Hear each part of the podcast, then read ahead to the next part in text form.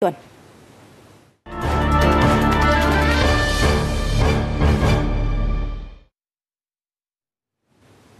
Vâng thưa quý vị, giữa tuần vừa qua, vấn đề đấu giá đất lại nóng lên khi Ủy ban Thường vụ Quốc hội đã tổ chức phiên chất vấn nhóm vấn đề thuộc lĩnh vực tài nguyên và môi trường.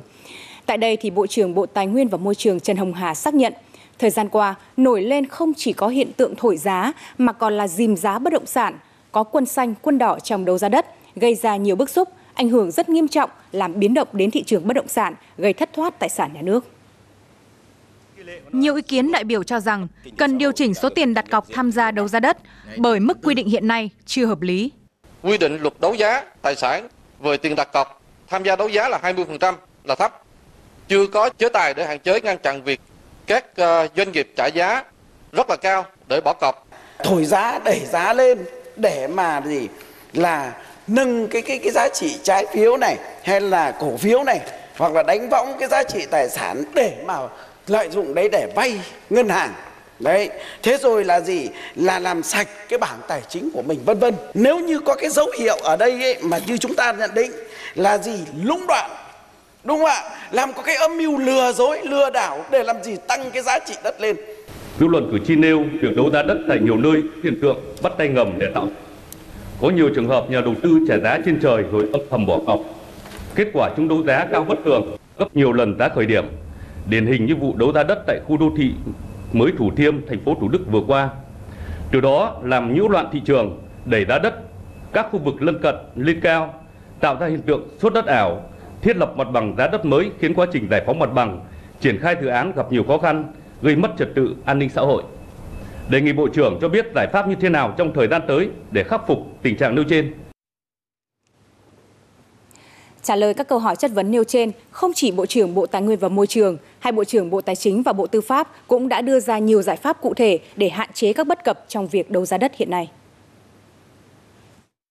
Thẩm định cái hồ sơ giá chỉ 15 ngày không được.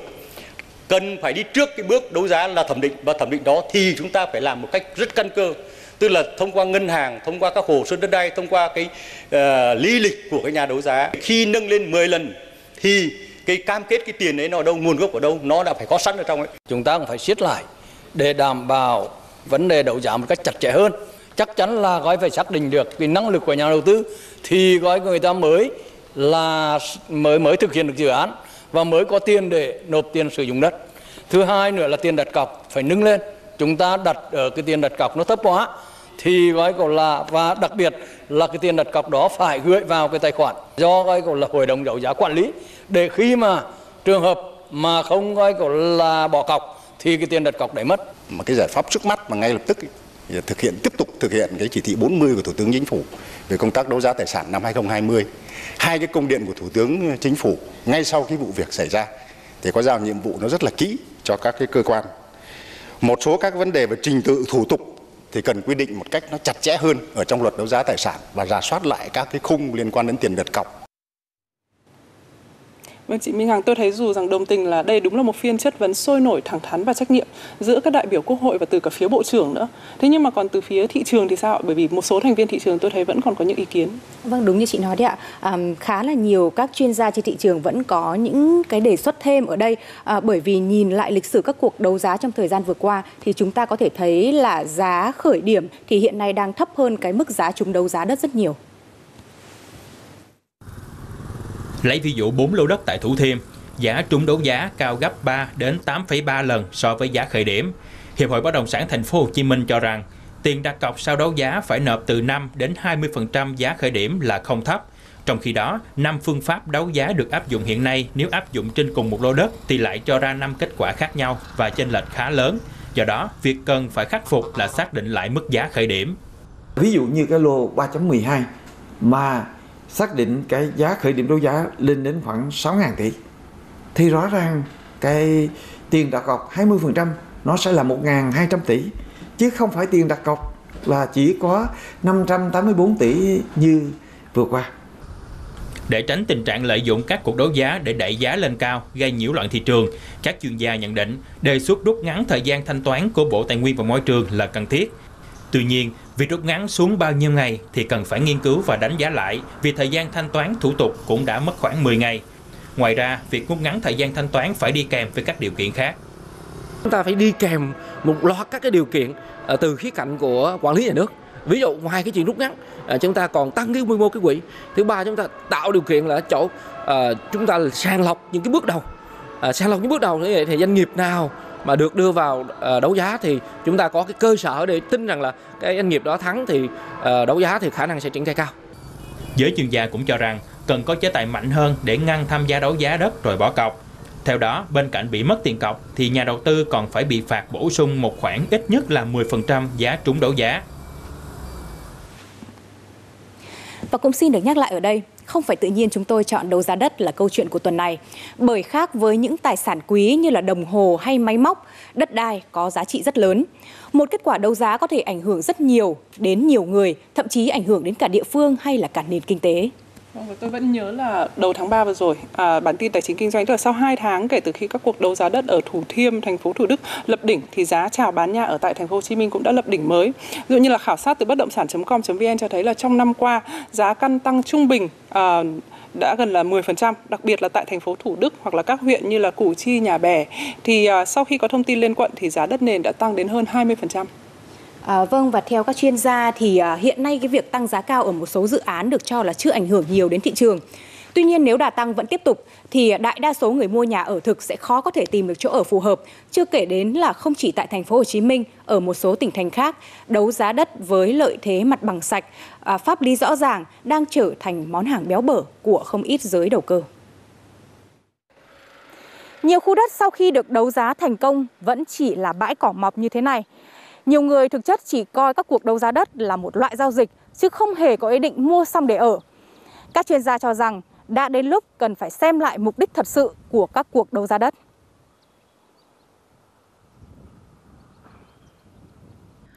Hội môi giới bất động sản Việt Nam từng đưa ra nhận định, tại một số địa phương việc đấu giá đất diễn ra quá thường xuyên, ồ ạt, gây dư thừa nguồn cung.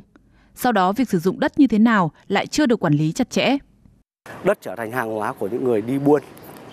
Chính việc đó nó làm đầy méo mó của thị trường. Vì thế chúng ta cần phải nâng cao lên cái vấn đề mục đích sử dụng đất, buộc người chúng đấu giá phải đặt cược, ký quỹ để đảm bảo cho cái việc xây dựng này được một cách đảm bảo, quy định rõ thời hạn xây dựng để để cái đất chúng ta được đưa vào sử dụng một cách đúng mục đích và có hiệu quả. Cái lượng tần suất các dự án và cái số lượng ờ, các cái sản phẩm đấu giá là cái nguồn cung đang vượt với cái nhu cầu là sẽ có khá nhiều dự án đấu giá đất ở các địa phương đấu xong bỏ đó đấu xong đến giờ cả khu đấu giá đó cỏ mọc xanh um Trước đó, báo cáo của Bộ Tư pháp cũng cho biết còn tồn tại một số vướng mắc liên quan đến sự không thống nhất giữa các quy định của pháp luật đất đai và quản lý thuế về thời hạn nộp tiền trúng đấu giá quyền sử dụng đất. Theo bà Hạnh, một đơn vị chuyên tổ chức đấu giá đã có trường hợp doanh nghiệp trúng đấu giá đất trong 90 ngày không nộp tiền. Địa phương ra văn bản hủy kết quả. Nhưng sau đó, doanh nghiệp thấy đất xung quanh tăng giá, lại vin vào quy định khác, quay lại nộp cả tiền gốc và lãi và dọa kiện văn bản hủy kết quả của địa phương một cái nghị định gọi là nghị định 162 nó có quy định về cái thời hạn nộp tiền không nói đến vấn đề là sau 90 ngày đấy thì nộp phạt hay là tịch thu, hay là sẽ mất cái quyền lợi đó. Mà người ta chỉ nói rằng là nếu sau 90 ngày mà không thực hiện thì sẽ tính lãi phát sinh. Là người dân người ta sẽ dựa vào cái nghị định 62 đấy và người ta chậm trễ cái việc nộp tiền. Và đến khi nào người ta bán được thì người ta mới thực hiện nghĩa vụ đấy. Và nó làm cho cái mảnh đất đấy cứ cứ ngồi ở đấy và cũng không thực hiện xây dựng hay đưa vào sử dụng được. Các cuộc đấu giá đất minh bạch mang lại nguồn thu ngân sách không nhỏ cho các địa phương, nhưng sự phát triển nóng thời gian qua đã cho thấy rõ nhiều kẽ hở. Vâng và nhiều ý kiến cũng cho rằng đã đến lúc cần có tiêu chí đánh giá năng lực của các doanh nghiệp, nhà đầu tư tham gia đấu giá đất. Những đối tượng đã có lịch sử bỏ cọc cần phải bị hạn chế quyền đấu giá, bổ sung chế tài xử phạt, đánh mạnh vào kinh tế và tài chính để hạn chế tình trạng bất thường trong đấu giá.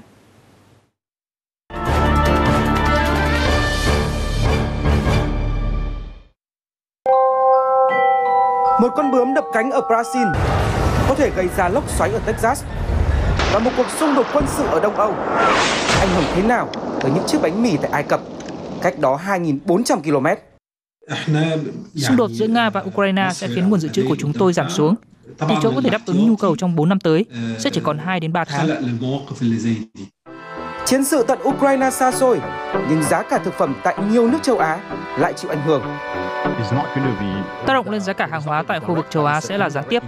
Giá cả các mặt hàng có thể sẽ leo thang hơn nữa khi nguồn cung trở nên khan hiếm hoặc khi chi phí vận chuyển tăng vọt do giá nhiên liệu xăng dầu tăng.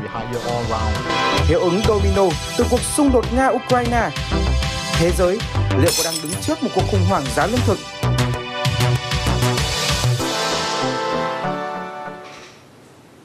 Vâng thưa quý vị, giá nhiên liệu xăng dầu tăng chắc chắn sẽ đẩy chi phí vận chuyển tăng theo và cuối cùng là giá thành sản phẩm sẽ đè nặng lên ví của người tiêu dùng.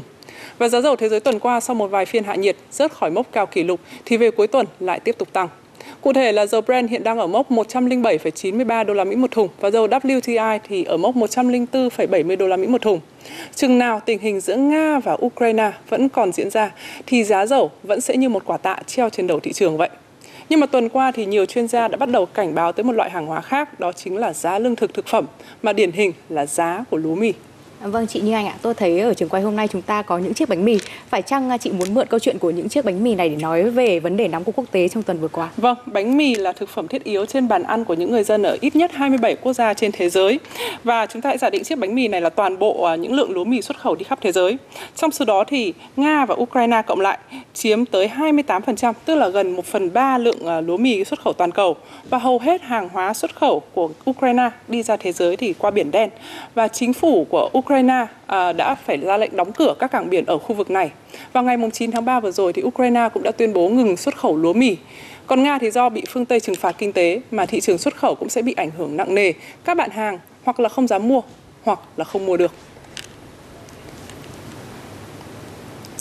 Vâng và nói tới các đối tác nhập khẩu lương thực ngũ cốc của Nga và Ukraine thì họ đang ứng phó như thế nào? Bây giờ thì chúng tôi sẽ kết nối với phóng viên Anh Phương thường trú Đài truyền hình Việt Nam tại Trung Đông ạ. Xin chào anh Anh Phương. Trung Đông thì là khu vực nhập khẩu nhiều lúa mì từ Nga và Ukraine, nhưng cụ thể là họ phụ thuộc tới mức nào ạ?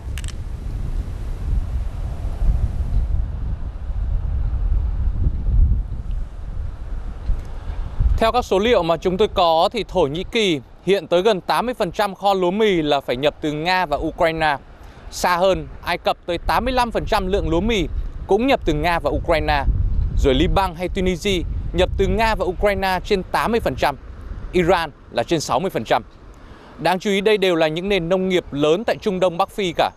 Còn những quốc gia như tại vùng Vịnh thì lương thực về cơ bản là phải nhập khẩu toàn bộ. Ghi nhận trên thị trường, giá lúa mì tại Trung Đông đã tăng khoảng 35% kể từ khi những căng thẳng Nga-Ukraine bùng phát. Lúa mì nhập khẩu từ Nga và Ukraine hiện nay là vụ tháng 7 năm 2021, vụ tới vào tháng 7 năm 2022 nếu căng thẳng còn kéo dài nguồn cung sẽ lại càng thiếu và giá cả thì còn lên nữa. Đây là điều đáng lo ngại đối với ổn định xã hội nơi đây. Như Ai Cập chẳng hạn, đến nay vẫn duy trì chính sách mỗi ngày 5 ổ bánh mì miễn phí cho khoảng 2 phần 3 dân số, xem đây là một trong những yếu tố tối quan trọng để phòng ngừa nguy cơ bất ổn xã hội sau mùa xuân Ả Rập. Nay kho lúa mì mà thiếu chắc chắn không phải là bài toán dễ dàng. Xin mời trường quay. Vâng, vậy thì các quốc gia trong khu vực có cách nào để phòng vệ trước khả năng khủng hoảng nguồn cung và giá lương thực không ngoài những cái biện pháp ngắn hạn như là phát miễn phí bánh mì ạ?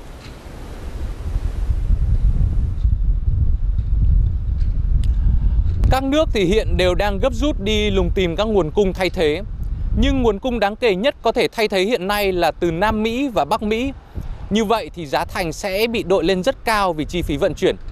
Các nước đã vừa phải trải qua những cú sốc trong đại dịch ngân sách và túi tiền của cả nhà nước lẫn doanh nghiệp và người dân hiện đều eo hẹp cả. Ngay cả những nước vùng vịnh giàu có thì cũng không khỏi lo lắng bởi giá bánh mì tăng cao đã đành, thịt cá trứng sữa, giá cả cũng đều leo thang do nguồn cung ngũ cốc để làm thức ăn chăn nuôi bị khan hiếm. Thời gian tới thì tùy thuộc vào tiềm lực của các nền kinh tế, các quốc gia nơi đây sẽ tiến hành các chương trình bình ổn giá hay là cấm xuất khẩu à, các sản phẩm liên quan đến lúa mì hay ngũ cốc và thậm chí với một số nền kinh tế vốn đã khó khăn như Syria chẳng hạn thì sẽ phải thiết lập chế độ à, khẩu phần lúa mì trên đầu người. Xin mời trường quay. Vâng, xin cảm ơn phóng viên Anh Phương từ khu vực Trung Đông. Thưa quý vị, không chỉ có lúa mì đâu, mà chỉ số giá hàng loạt các loại lương thực thực phẩm thiết yếu trong tháng 2 vừa rồi đều tăng vọt. Và ngay bây giờ chúng ta hãy cùng nhìn vào đồ thị sau đây của Tổ chức Lương thực và Nông nghiệp Liên Hợp Quốc. Gần như tất cả các mặt hàng thực phẩm đều tăng giá kỷ lục trong tháng 2 vừa rồi, là tháng bắt đầu xảy ra xung đột giữa Nga và Ukraine. Tăng giá đặc biệt nhiều là dầu thực vật, ngũ cốc và các sản phẩm từ sữa. Tất cả những thứ này đều vô cùng thiết yếu trên bàn ăn của người dân nhiều nước trên thế giới. Và trong tất cả các loại hàng hóa thì giá cả thực phẩm luôn là những con số biết nói nhất. Giá xăng dầu tăng, chúng ta có thể hạn chế đi lại. Giá vàng tăng, chúng ta có thể không đầu tư vàng. Nhưng mà giá thực phẩm tăng thì người tiêu dùng vẫn phải mua chứ không thể nhịn đói. Người dân một số quốc gia, cả người mua và người bán đang ứng phó như thế nào với lạm phát giá thực phẩm. Tiếp nối những tắc nghẽn chuỗi cung ứng do đại dịch Covid-19, cuộc xung đột tại Ukraine là cú sốc mới nhất khiến giá lương thực thực phẩm leo thang chóng mặt trên toàn thế giới. Áp lực tăng giá có thể được cảm nhận ở nhiều quốc gia, ngay cả những nơi có mức sống cao như châu Âu. Giá lương thực tăng cao đang ảnh hưởng đến chi tiêu hàng ngày của chúng tôi. Những thứ trước có giá 10 euro giờ đã tăng lên 12, 13 euro. Giá cả đã tăng khoảng 20%. Các quốc gia đang phát triển tại châu Á hay châu Phi là nơi phải đối mặt với nhiều khó khăn hơn cả, bởi một lượng lớn nguồn cung lương thực thực phẩm của các nước này tới từ Nga hay Ukraine. Tại thủ đô Accra của Ghana, nhiều cơ sở kinh doanh thực phẩm đã rơi vào tình trạng khó khăn, nợ nần trục chất hoặc phải sa thải bớt nhân viên vì giá nguyên liệu đầu vào tăng cao. Mọi thứ bắt đầu tệ hơn từ tháng 6 năm ngoái. Không chỉ bột mì mà cả đường, bơ thực vật, tất cả những nguyên liệu cần dùng để làm bánh mì đều tăng giá. Mức tăng theo từng tháng hoặc thậm chí là từng tuần. Sau 25 năm kinh doanh, hoạt động của chúng tôi đang bị đe dọa. Khi giá nguyên liệu tăng, bạn sẽ phải giảm kích thước bánh mì hoặc là tăng giá bán. Điều này sẽ trở thành vấn đề lớn bởi khách hàng sẽ không muốn mua nữa. Đối với người dân nghèo tại nhiều quốc gia, tình hình càng trở nên bi đát hơn nữa bởi nguồn cung thực phẩm giờ đang dần vượt ngoài tầm với của họ. Sau khi xung đột bùng nổ tại Ukraine, chúng tôi đã phải đối đầu với cả nỗi lo thiếu hụt nghiêm trọng các sản phẩm như bột mì và các loại ngũ cốc khác. Một nửa trong số chúng tôi đã phải nhịn ăn sáng và tôi vẫn đang phải cố gắng hết sức để tìm kiếm thực phẩm cho gia đình, giống như con kiến trên mặt đất hay là con cá dưới biển. Chúng tôi ăn tất cả những gì mà mình có thể tìm thấy. Theo ước tính của Tổ chức Lương thực và Nông nghiệp Liên Hợp Quốc, cuộc xung đột Nga-Ukraine có thể khiến giá lương thực và thực phẩm quốc tế tăng từ 8% đến 20%. Các chuyên gia cũng cảnh báo, khả năng gián đoạn hoạt động nông nghiệp của hai nước xuất khẩu lương thực chủ chốt này có thể khiến số lượng người suy dinh dưỡng trên toàn cầu tăng thêm từ 8 đến 13 triệu người trong giai đoạn 2022-2023.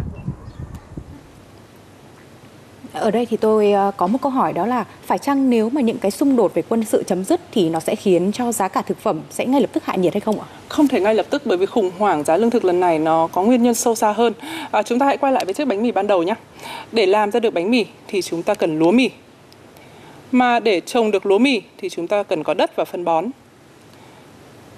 Để sản xuất và ủ được phân bón thì chúng ta cần khí đốt. Đó là một thành phần nguyên liệu quan trọng.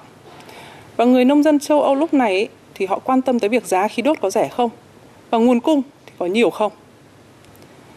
Mà sự kiện quyết định giá và nguồn cung khí đốt lúc này chính là xung đột giữa Nga và Ukraine. Như vậy là chị có thể thấy là chỉ cần một cú hích địa chính trị như thế này thôi, đủ để khiến chuỗi lương ứng ở uh, chuỗi cung ứng lương thực thực phẩm bị đứt gãy. Và ngay lúc này đây thì 20 đến 30% đất nông nghiệp của Ukraine đã bị ảnh hưởng do chiến sự. Nhiều người nông dân châu Âu đã không thể mua nổi phân bón do giá cả tăng cao hoặc là không có để mua. Ví dụ, một công ty phân bón lớn của châu Âu trụ sở tại Na Uy đã giảm tới 45% sản lượng. Vụ mùa bị ảnh hưởng chắc chắn sẽ còn tác động đến giá lương thực thực phẩm trong nhiều tháng tới đây, chứ không thể ngay lập tức hạ nhiệt nếu chiến sự chấm dứt. Thậm chí nhiều chuyên gia dự đoán là chúng ta sẽ còn nghe về câu chuyện giá thực phẩm cho tới tận năm sau.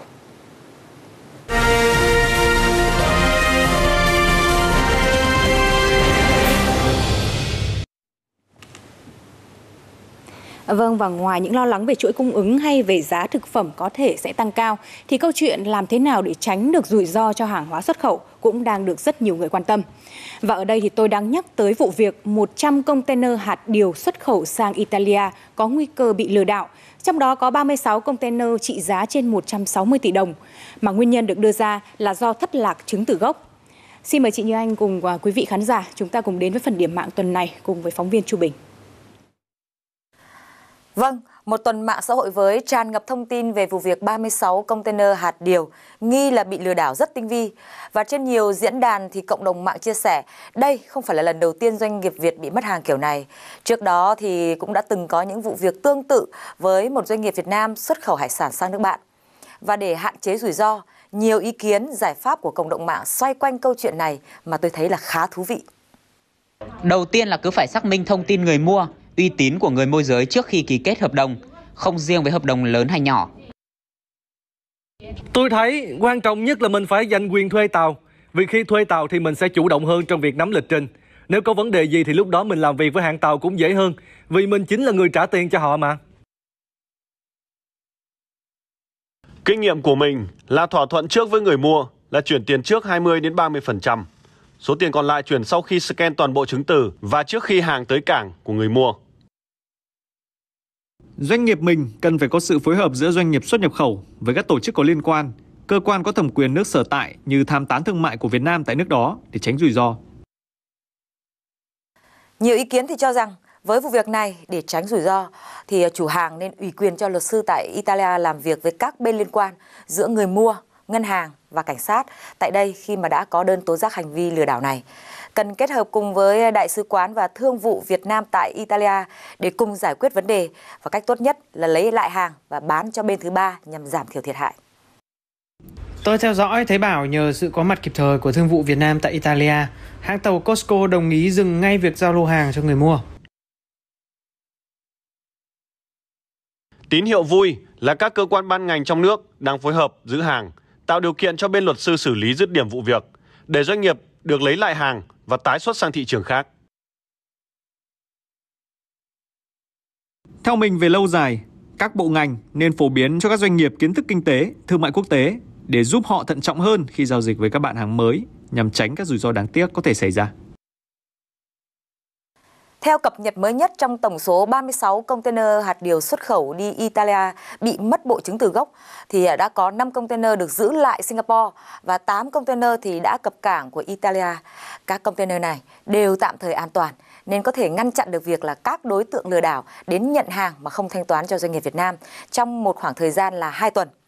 Hiệp hội các doanh nghiệp mong muốn được tiếp tục hỗ trợ để giữ lại 23 container còn lại dự kiến sẽ cập cảng vào cuối tháng 3 và đầu tháng 4 2022 này. Hiện nay thì à, các doanh nghiệp xuất khẩu cũng đang thuê luật sư tư vấn pháp lý và kết nối với các luật sư tại Italia để tiến hành các cái thủ tục đệ đơn lên tòa án nước này nhằm chuyển vụ việc sang tình huống xử lý khẩn cấp.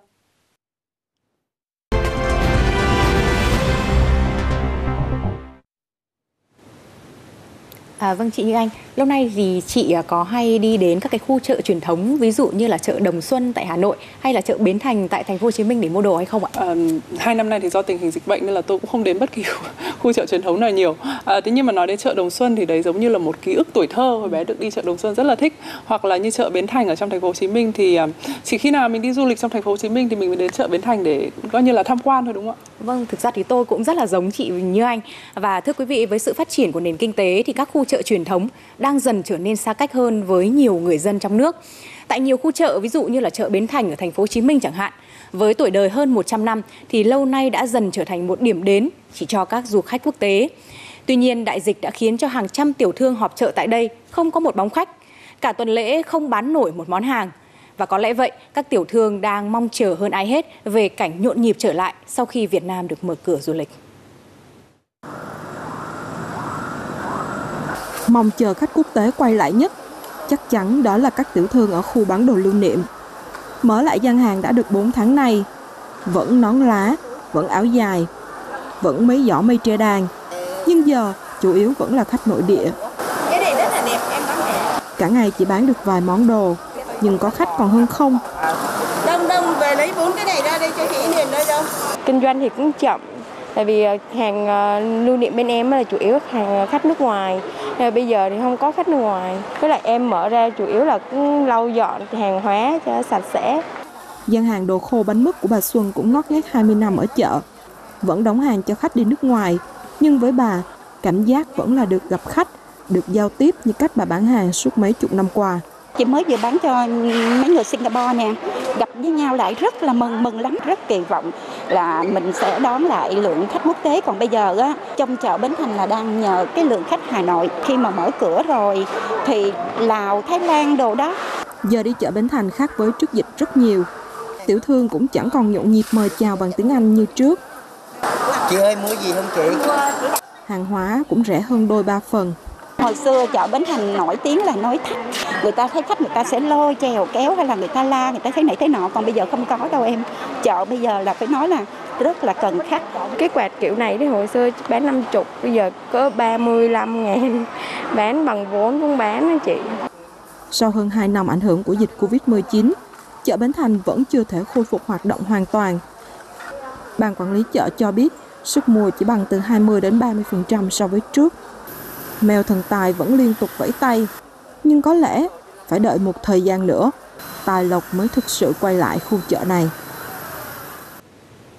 Vâng, là dù biết là phải tiếp tục chờ đợi nhưng mà ít nhất thì các tiểu thương cũng sẽ thấy rằng là chờ đợi rồi sẽ đưa ra một cái sẽ có một cái kết quả. Vâng, chờ đợi nhưng mà chúng ta vẫn sẽ có thể khả năng trở thành hiện thực đúng không ạ? Vâng. À, vâng và thực tế thì hiện nay nhiều đơn vị lữ hành tại thành phố Hồ Chí Minh cũng đã lên dây cót trở lại guồng quay để có thể mở cửa trở lại du lịch. Hy vọng một không khí nhộn nhịp sẽ sớm trở lại với tất cả chúng ta. Và đến đây thì chương trình tạp chí kinh tế cuối